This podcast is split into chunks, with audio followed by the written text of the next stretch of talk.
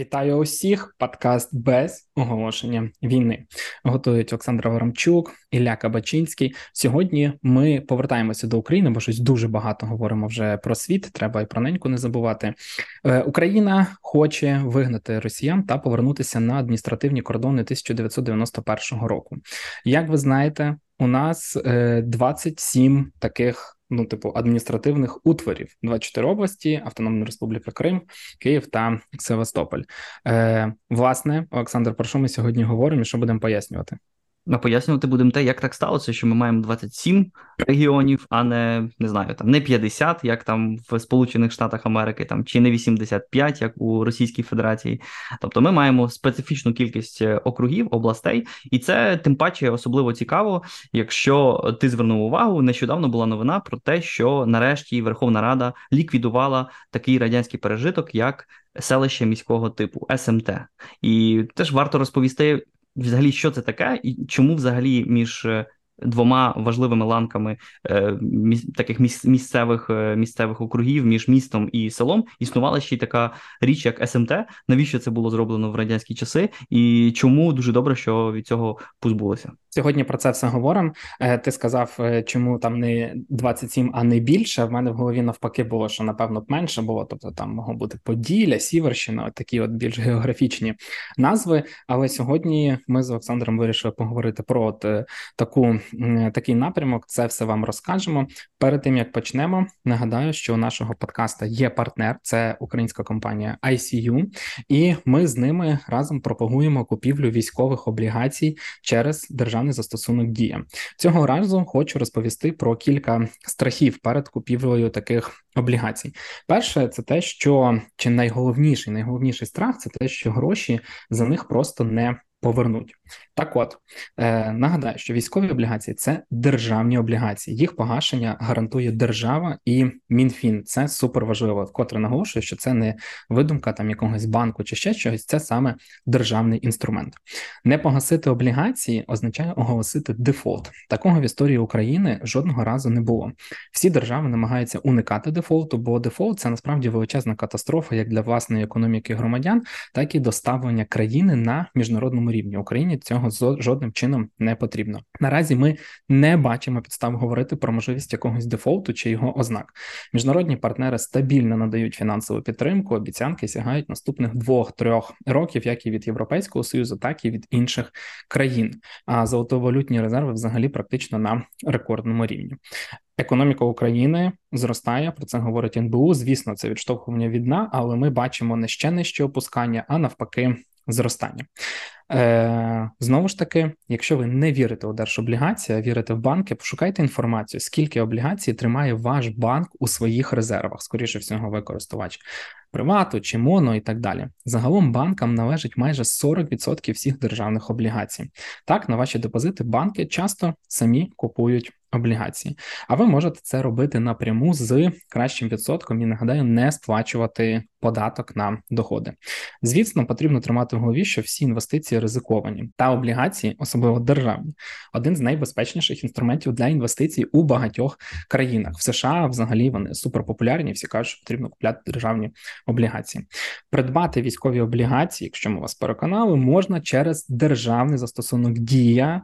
Там заходите, нажимаєте купити державні облігації, вибираєте брокера ICU, компанія багато років на ринку, і в тому числі працювала до початку е, великої помасштабної війни з облігаціями внутрішньої державної позики, приватними інвестиціями та навіть приватними пенсійними фондами. У ICU найкращий відсоток. Я рекомендую працювати через них, і знову ж таки ви можете пересвідчитися, що раніше за раніше анонсованими облігаціями, які, наприклад, в дії називалися Донецьк. Е, потім були ще одні виплати вже пройшли. Я також е, дуже люблю військові українські облігації. Рекомендую їх купувати. Хоча не можна казати слово рекомендую, раджу, тому що ми не є цим фінансовим радником. Ми розповідаємо про фінансовий інструмент.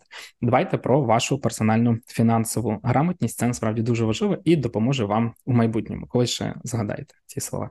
Так на цьому цьому е, дякую ICU нашому партнеру. А ми з Олександром йдемо до е, селищ міського типу. Ну, взагалі, спочатку кілька теоретичних, е, як завжди, теоретичних вступних фраз. Е, по-перше, що таке адміністративний устрій? Це насправді чи не найважливіший аспект конституційного порядку будь-якої держави, чи це Україна, чи це, не дай Боже, Російська Федерація, чи як будь-якої іншої держави, навіть якщо це якась failed state, умовний Афганістан Талібів, навіть сектор Газа е- Хамасу, вони теж поділені на менші провінції. Це не є так, що що поділу немає.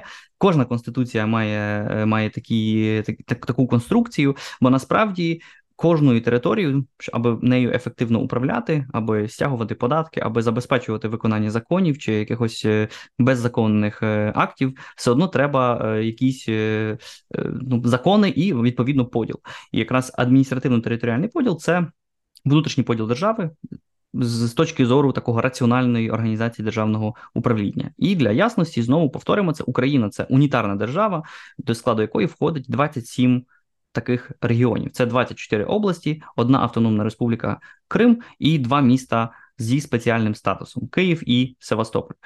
Зрозуміло, що від початку державності на українських землях адміністративний поділ був важливим. Атрибутом, і звісно, треба брати тут поправку на певні історичні реалії. Наприклад, в часи Київської Русі адміністративний устрій був суто умовний і ну, не був якось там закріплений е, чіткими межами. Існували різноманітні племінні княжіння з власними династіями, своїми політичними елітами, своїми, очевидно, зобов'язаннями по сплаті данини е, Києву. Е, середньовічна феодальна держава, якою була Київська Русь, жила за своїми законами, які нам зараз дуже важко зрозуміти. Поступово на базі колишніх племінних спільнот поставали територіальні комплекси, які називалися землями під владою тієї чи іншої гілки родини Рюриковичів, цієї родини, яка фактично управляла Київською Руссю.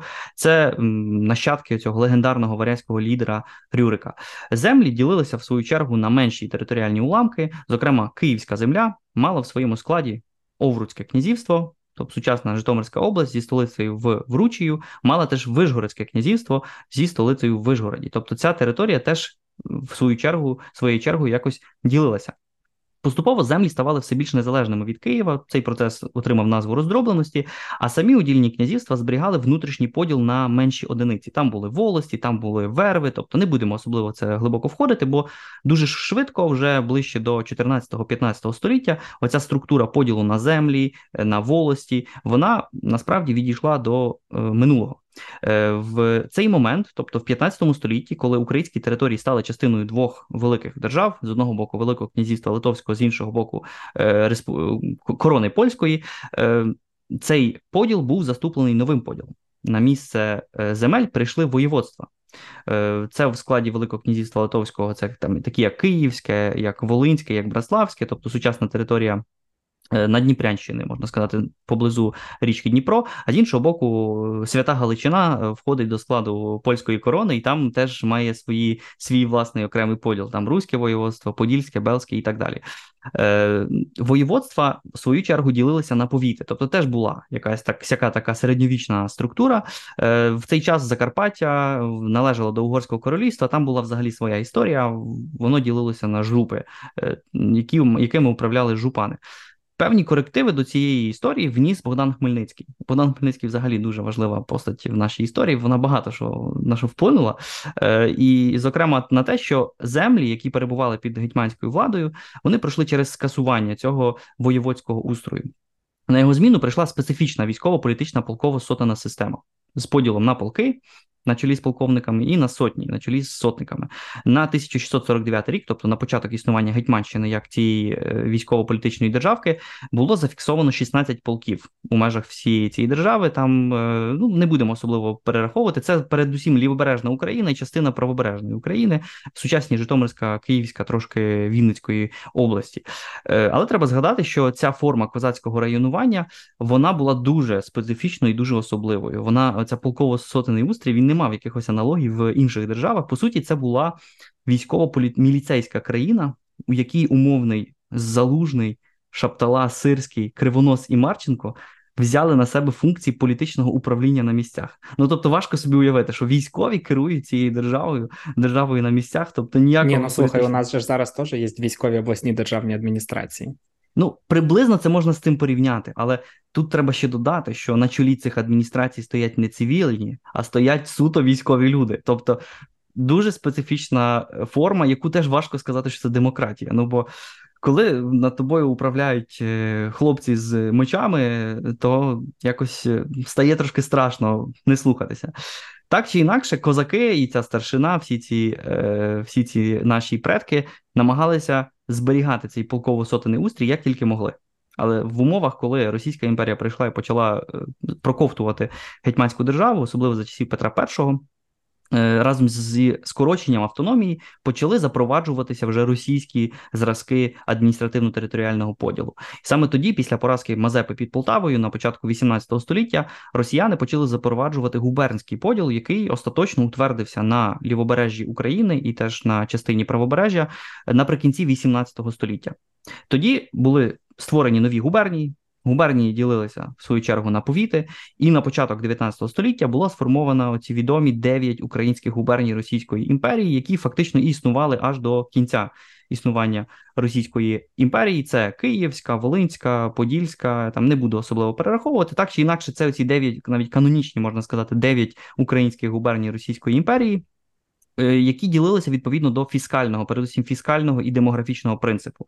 Тобто, ключове значення мала кількість населення, яку треба було якось оподаткувати, тому і межі цих е, е, губерній визначалися за кількістю населення. Наприклад, приблизно має бути 300-400 тисяч мешканців на губернію і десь 20-30 для повіту. Тобто, все це відповідно до таких більш економічних аргументів. Закінчилася Російська імперія, прийшла Центральна Рада. І зрозуміло, що стало питання, що робити з цим старим губернським поділом. Е, треба пам'ятати, що Центральна Рада, згодом директорія, всі ці наші ем, визвольні змагання не стали вони швидко ламати старий адміністративний поділ. Бо річ в тому, що це дуже складна річ, і ламати ламати її... не будувати. Ламати не будувати, і це розуміли насправді в Центральній Раді. Тим паче, що їхній вплив, вплив людей, політиків на зразок Михайла Грушевського чи Вениченка на місцях був дуже і дуже обмежений. Тобто вони там особливо нічого зробити не могли. Відомо натомість, що Михайло Грушевський, шеф Центральної ради, особисто працював над новою концепцією адміністративного устрою, яка б враховувала нові реалії незалежного існування держави, а водночас зберігала би певні військово-історичні традиції. І ось на зміну губерніям, за задумом Михайла Грушевського, мав прийти поділ на землі тобто на округи, які були дещо менші за губернії, але були більші ніж повіти. З точки зору сучасного, якщо порівняти до сучасних реалій, це приблизно як області з кількістю населення приблизно одного мільйона якраз запропонований Грушевським поділ був покладений в основу закону про поділ України на землі. Він був прийнятий 6 березня 1918 року, тобто за три тижні до кінця існування Центральної Ради, і його закріпили в Конституції, прийнятій в останній день існування Центральної Ради. Тому, ну, як бачимо, тут не все добре йшло в Центральній Раді, так чи інакше. Що ж такого запропонував Грушевський? Бо це доволі цікава історія. Е, Українська Народна Республіка мала складатися з 32 земель, тобто приблизно можна сказати, приблизно те ж саме, що ми маємо зараз. Деякі відповідали сучасним областям. Наприклад, там були такі округи, такі землі, як Волинь, там була Запоріжжя, сучасна Запорізька область, Чернігівщина, там була, там були Черкаси.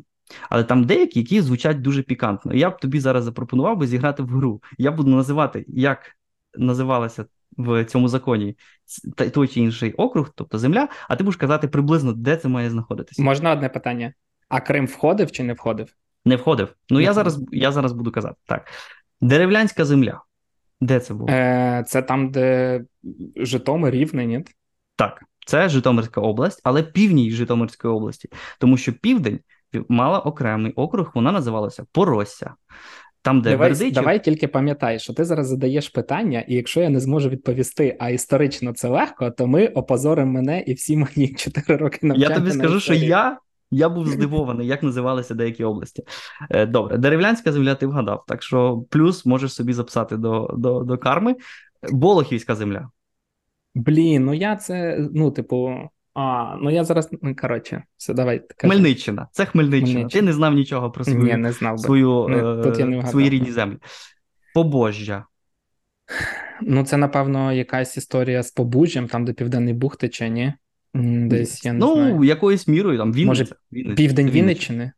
Це Вінниччина, так. Вінниччина. Е, тепер округ, який називався, і я отут прям був просто шокований. Називався Самара.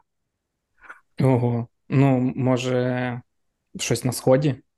Е, Полтавська область. Це була угу. Полтавська область. Ну, Причому ні, окремо від цієї була ще окремо Полтавщина поруч біля Самари. Помор'я. Ну, це десь там, де зараз південь, не знаю, біля Херсона. Так. Це Миколаївська область, Нове Запоріжжя.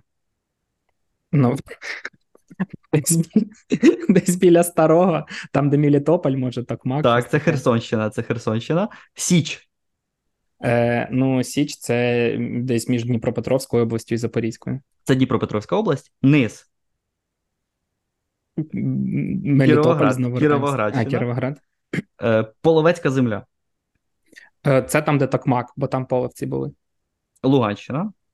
Ага, молодець. Ну, бачиш, біля- наскільки там, на де 500 Токмак. кілометрів помилився, Е, да. Азовська, Азовська земля. Бердянськ. Так, це Дон... е, ні, ну не зовсім. Це Донеччина, Донецька, там, де Донеччина. Маріуполь. Е, Мгм. Так, е, Посем'я. Не маю жодного уявлення, Це навіть не буду Сумська пробувати область. вгадати. Ого. Е, і Посулля. Це теж е, так, щоб не вигадувати, це Полтавська область. Тобто бачимо, що Грушевський сильно перемудрував, якщо чесно. Ще ж він пальцем в небо. Такі, давайте придумаємо прикольні слова, і там щось. Як можна Полтавську область на три області Ну поділити? слухай, якби ти пішов в Цікаво, архіви, за яким принципом? Цікаво, Ну, за яким принципом він їх ділив. за історичними принципами. Ну, за історичними Типу, принципами. вода якісь, ну, деревляни, це річка подумав, Сула. Там, ну він, Мгм. ну слухай, людина сидить в архівах е, зранку до ночі, е, вичитує, тоді він писав якраз історію там давньої Русі, е, вичитує там якісь дивні назви. Він думає, а чому б це не взяти і не перенести до закону Української Народної Республіки? Я думаю, що приблизно так це виглядало, тим паче, що Грушевський, будучи шефом Центральної Ради, він більше часу присвячував е, писанню книжок, ніж е, управлінню е, цією державою. Були навіть історії, коли він о, дивиться на вулицю, там погана погода. Каже: ну, ну я не піду сьогодні до центральної ради. В мене є, мені треба там написати розділ книжки, е, та ще й чоботи в мене погані, е, холодно, не хочу мерзнути. Я залишуся вдома. І це приблизно так виглядало управління центральною радою. Е, Ну але перейдемо далі. Українська Це називається ремоут. Він, він придумав ремоут 100 років тому, Саш. Гібридний режим роботи. Ну так, е, згодом, звісно, до нього в нього це все вже не могло вдаватись, тому що більшовики якраз розбомбили йому ту хату, де він е, сидів у січні 40, е, 18-го року. Але після того, як е, все закінчилося, е, прийшла гетьманщина, гетьманат Павла Скоропадського. Скоропадський відмовився від цієї історії. Він подумав, що немає зараз такої можливості фінансового ресурсу, аби займатися перейменуванням і перерозподілом. Він залишився за цим старим губернським поділом. Коли ж прийшли більшовики, то вони теж особливо не квапили з реформуванням устрою, бо насправді це не просто так, що жоден з цих урядів, який приходив на зміну Російській імперії, не змінював автоматично адміністративного поділу. Це дуже складна історія, коли вже кілька століть буквально люди живуть за певною е, з певний спосіб, адмініструють територію. Немає сенсу цього змінювати за один день. І якраз в перші роки радянської влади зберігався старий губернський поділ. Напередодні офіційного створення СРСР у березні 22-го року Москва розробила проект нового поділу комуністичної країни всієї радянської території на 21 область. Е, При цьому ця пропозиція передбачала лише якби номінальні повноваження республіканських осередків. Тобто, першопочатково більшовики хотіли створити не окремі республіки, там українську, білоруську чи російську. Вони хотіли так поділити цю територію, аби взагалі жодних республік не було, а все управлялося з Москви. І територія радянської України, наприклад, мала складатися з двох великих областей: ніякої радянської України, але південно-західна область з центром в Києві і південна з центром в Харкові. Так хотіли на самому початку. Слухай, а як думаєш, е, провокативне питання? Якби це зробили, чи мала б тоді шанс Україна в 91-му році? Тому що ж не було б держави як такої. Вже Власне, ну кінець. саме тому, ну насправді те логіка, логіка була очевидна для е, так же так само для місцевих комуністів, які не хотіли віддавати повноваження до Москви, бо це виглядало б на те, що е, Москва обскубує повноваження серед українських комуністів. Вони цього не хотіли. Відповідно, вони почали протестувати. Тим більше, що за таким поділом промовляла певна економічна е, економічний інтерес Москви. Зокрема, Москва хотіла так поділити Українську Радянську Республіку, щоб окремо існували сільськогосподарські, так звані сільськогосподарські е, округи, тобто це великий округ з Києвом в центрі. Е, там мала бути лише аграрка. А от південь і схід мав би бути окремою областю. І він мав би займатися промисловістю. Відповідно, це це був суто такий з одного боку ослабити місцевих комуністів, з іншого боку, е, правильніше організувати ресурс, аби просто легше було його потім витягувати. Зрозуміло, що місцеві е, комуністи не погодилися. Не погодилися, і це при тому, що більшовики, аби переконати українців, наприклад, запропонували передачу до цих двох е, округів таких територій, як Ростовщина і Кримський півострів. Тобто, так, запропонували, але сказав: ну, але але у вас має бути два округи. Ну, зрозуміло, що навіть такий, е, нібито вигідний територіальний бартер, він він зрозуміло, що в довшій перспективі був дуже невигідний для місцевих е, комуністів. Вони відмовилися. Відповідно, процес тривав, і це були довгі перемовини, як правильно впорядкувати цю територію. І треба визнати, що в 20-ті роки адміністративна адмінустрій радянської України розроблявся відповідно до певних навіть урахування певних географічних, економічних, кліматичних е, факторів. Не було так, що вони зі стелі все видумували. Бо в 20-ті роки Е, українські націонал-комуністи зберігали ще досить міцні позиції в республіканському уряду. Вони хотіли, вони більше мали свої власні інтереси, не хотіли погоджуватися з Леніним, а потім зі Сталіним. В 23-му році тим часом були ліквідовані старі імперські повіти і волості. Їм на зміну був запропонований дещо складніший е, устрій чотириступневий, тобто були ще залишалися губернії поступово, були створені там окремі округи, райони, сільради і так далі. Ну і нікого, звісно ж, не здивує те, що на практиці районування йшло дуже хаотично з багатьма прорахунками, е, оскільки Україна це ще й досить строката в етнічному плані країна. У деяких випадках запроваджували національні е, національні округи. Наприклад, в межах радянської України в 20-ті роки створили польські, німецькі, російські, грецькі, чеські, болгарські і навіть єврейські національні райони, тобто цілий район, де живуть компактно. Е, представники ці цих е, етнічних спільнот окремо до радянської до складу радянської України приблизно на тих самих правах, що і Крим, входила Молдовська Автономна Республіка на території сучасного невизнаного Придністров'я.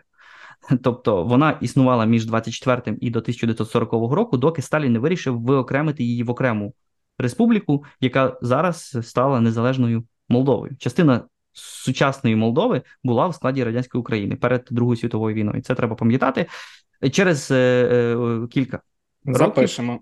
Запишемо, запишемо і холм собі колись заберемо. Все повернемо. Ні, нам нам, нам це не треба. Ми будемо дружити з проєвропейською Молдовою, можливо, яка рано чи пізно стане частиною Румунії, але це вже інша історія. В 1925 році були ліквідовані і губернії. Відповідно, залишилися лише округи округи, 41 округа у межах УРСР. Це ще той момент, коли немає жодних областей. Треба нагадати. Е, майже відразу більшовики усвідомили, що ця складна багатоступнева система управління породжує більше проблем, ніж допомагає вирішувати цих проблем. І вона ще більш підсилює спротив місцевого партапарату різним експериментам на зразок колективізації. І тому від 1930 року більшовики вирішили спростити цю управлінську вертикаль до двох ланок, лише до двох ланок. Має бути центр, тобто е, Харків, і райони, тобто і 500 районів. Але в певний момент стало очевидно, що і цей експеримент дуже дивний. Ну бо як ефективно управляти е, індустріалізацією, всіма цими історіями, коли в підпорядкуванні центру безпосередньо знаходяться понад 500 районів? Ну це це дуже і дуже складно. Тому в 1932 році більшовики вирішили зробити ставку на нову форму адмінустрою. Вони назвали її область.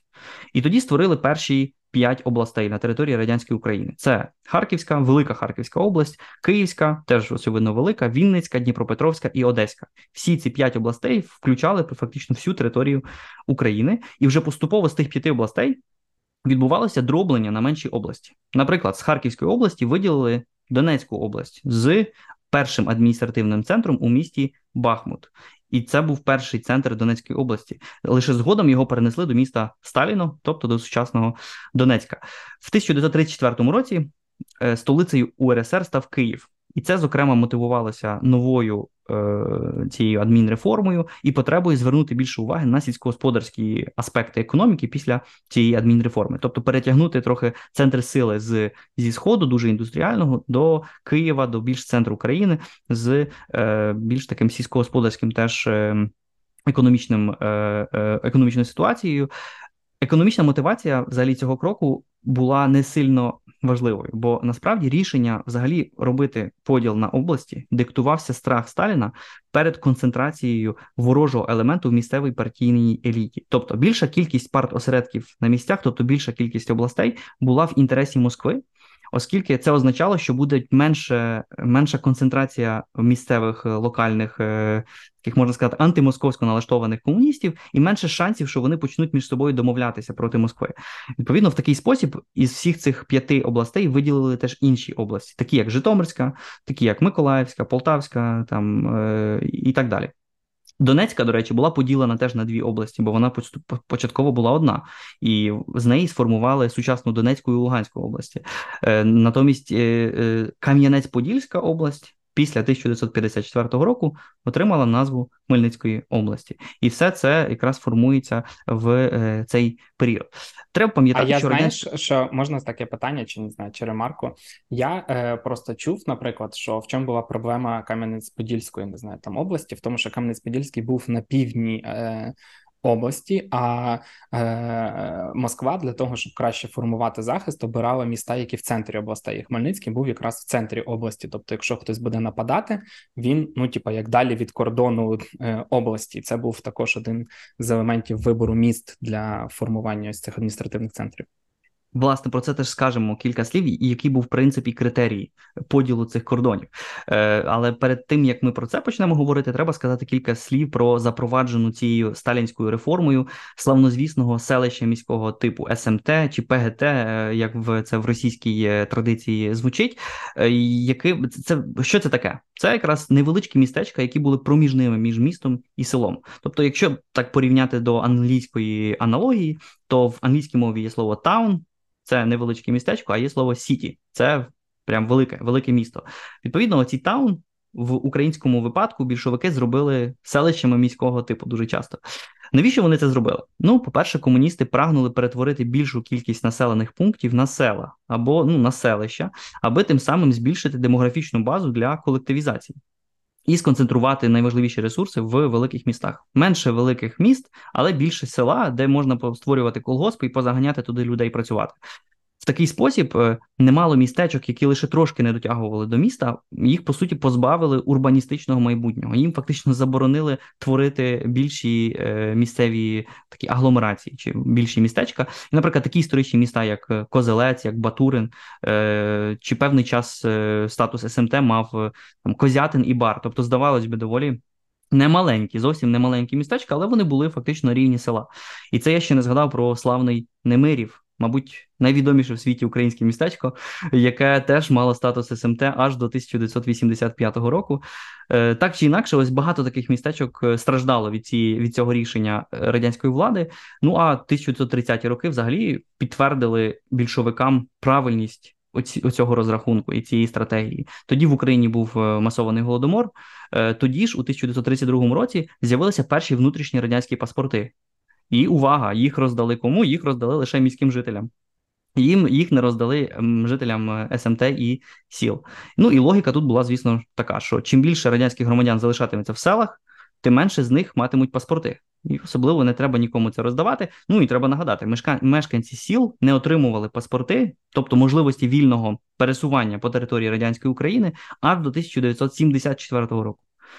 І до того часу вони були фактично рабами, прикріпленими до своїх колгоспів. А якщо хтось хотів десь там на постійно покинути межі свого поселення, він мусив отримати особливий дозвіл дозвіл від колгоспного начальства. Ось така аргументація за е, існуванням цього дуже дивного е, організму. Не можна теж забувати цілком прагматичний з перспективи Москви мобілізаційний аспект радянської економіки 20-30-х років. Власне, те про що ти говориш.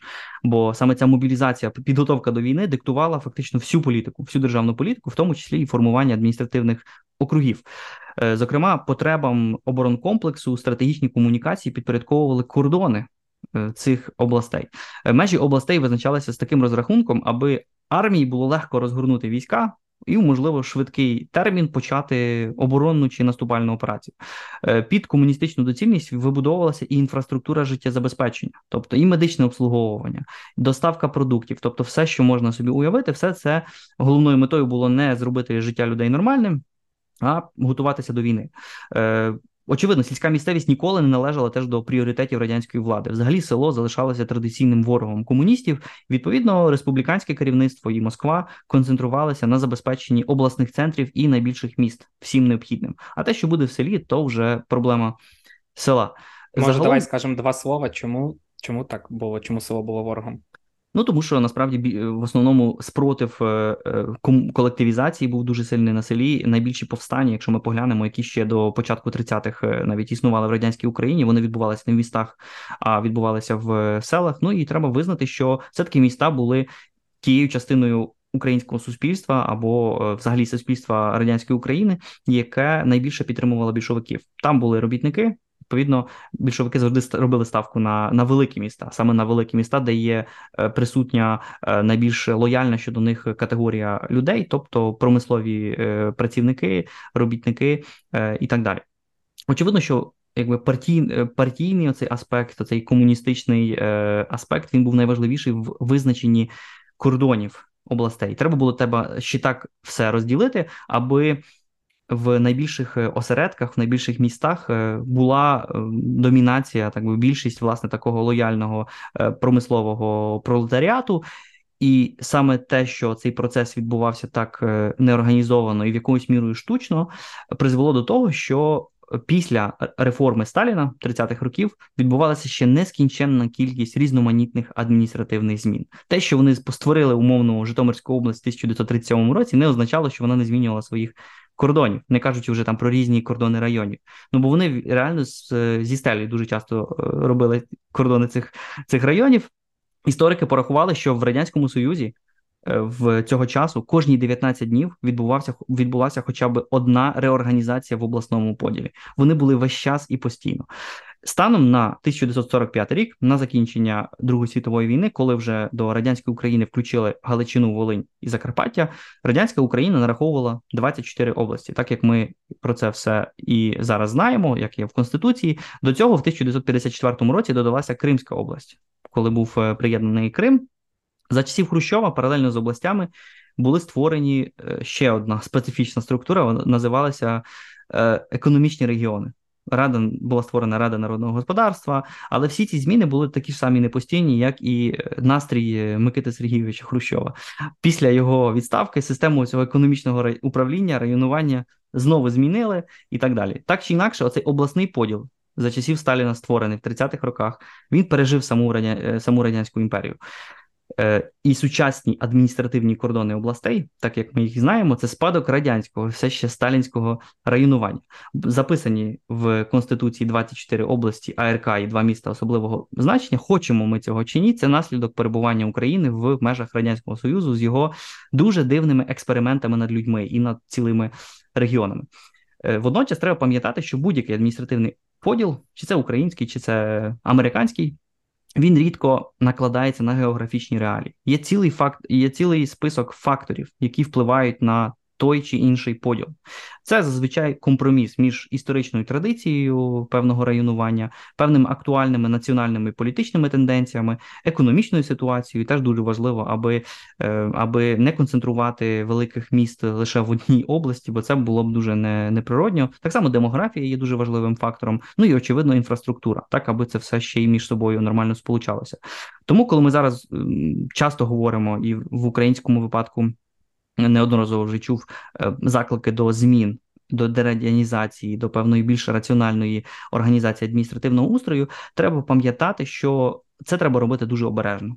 Навіть самі більшовики, хоча вони і зробили це остаточно дуже хаотично, вони з цим не квапились, бо не можна просто так за один день взяти все і змінити там в умовах, е, наприклад, чи в, в рамках відомої децентралізації. Треба завжди все правильно порахувати, економічно, демографічно і, очевидно, інфраструктурно, але дуже правильним рішенням була була ліквідація селищ міського типу і надання всім е, посел, населеним пунктам з населенням більше 10 тисяч людей статусу міста. Це якраз буде сприяти ну певному укрупленню теж українських поселень. Відповідно до того, як е, все виглядає в цивілізованому світі, і реформуючи устрій, не можна заплющувати очі теж на багатолітню практику навіть якщо ми зараз хочемо боротися з радянськими пережитками, треба пам'ятати, що за понад 80-літнє існування обласного поділу економічна і демографічна структура пристосувалася вже до таких, а не до інших реалій. Не можна, навіть якщо це зробили більшовики по-дурному, не можна зробити те ж саме в нашому випадку. Бо реформування завжди має відбуватися обережно, без якогось ідеологічного завзяття, бо раз визначені межі визначають фактично життя українських громадян на довгі десятиліття. Ну, я тобі скажу, що я собі навіть зараз не уявляю, як би можна було переформувати, тому що ну ти правду кажеш, е, вже стільки ми якось звикли до цього поділу, який є. Знову ж таки, там є різні підрахунки, що одне покоління там це 7 років, є що одне покоління це 20 років. Ну, але скільки людей вже виросли в такій незалежній Україні, як ми її знаємо, до якої ми звикли. Тому я сподіваюся, що да, не буде якогось депутата, який прийде, скаже: А давайте зробимо сім областей і 28 тисяч повітів. І таких і землі або землі відродимо, там Болихівську землю на території Хмельниччини впровадимо. Ну. Але от знаєш, мені дуже сподобалось, що ти закінчив словами, що не можна нічого не робити, не порахувавши. Тобто, можна, що хочеш, на кого хочеш поміняти, перебудувати кордони областей, якщо це матиме сенс. Якщо це сенс не матиме, це просто буде коштувати великої кількості грошей для держави, які не е, сприятимуть цьому. Краще е, цей краще буде краще купити облігації. Я думаю, краще купити облігації. Да, до речі, нагадаємо, що купити облігації можна через дію. Заходити, обираєте військові облігації брокера ICU, Він завжди дає найкращі відсотки на термін там 1-2 Е, роки е, там здається ще є більше 18% е, річних дохідність. Тому, будь ласка, дивіться, обирайте, купуйте військові облігації. Це державний інструмент. Ви таким чином підтримуєте державу, але і заробляєте. В чому кайф облігацій немає податку на доходи, як це є у випадку, наприклад, банків, де ви розміщуєте депозити. Тому, будь ласка. Заходьте, користуйтеся, ви можете зареєструватися в ICU Trade, це вже окремий е, сервіс е, ICU, і там купляти, наприклад, облігації військові у е, доларах. Тому дивіться, обирайте це один з інструментів зберігання та заробляння коштів. Не є рекомендацією, а просто такий собі освітні, освітня хвилинка від без оголошення війни, щоб ви більше знали про фінансові інструменти, які є в Україні. ICU дякую за підтримку нашого подкасту. Олександру, дякую за те, що підготував цю розповідь. Я на сам кінець хочу сказати, що любіть ем, свої області, свої міста, свої регіони і Україну, тому що маємо, що маємо, і знову ж таки повернусь до слів е, Олександра. До всього потрібно підходити з холодною головою. І якщо ви хочете взяти і сказати, а давайте зробимо Дніпропетровську область в 19 разів більше, треба точно розуміти, навіщо це робити. А якщо економічного чи якогось іншого ефекту немає, давайте не робити. Я сподіваюся, що з таким підходом всі українці будуть. Е- підходити до відбудови відновлення нашої України після нашої перемоги. Так, на цьому прощаюся з вами. Підписуйтесь на нас, ставте лайки, шерте нас в інстаграмах інших соціальних мережах. Нам це дуже подобається. Щасти. Щасти.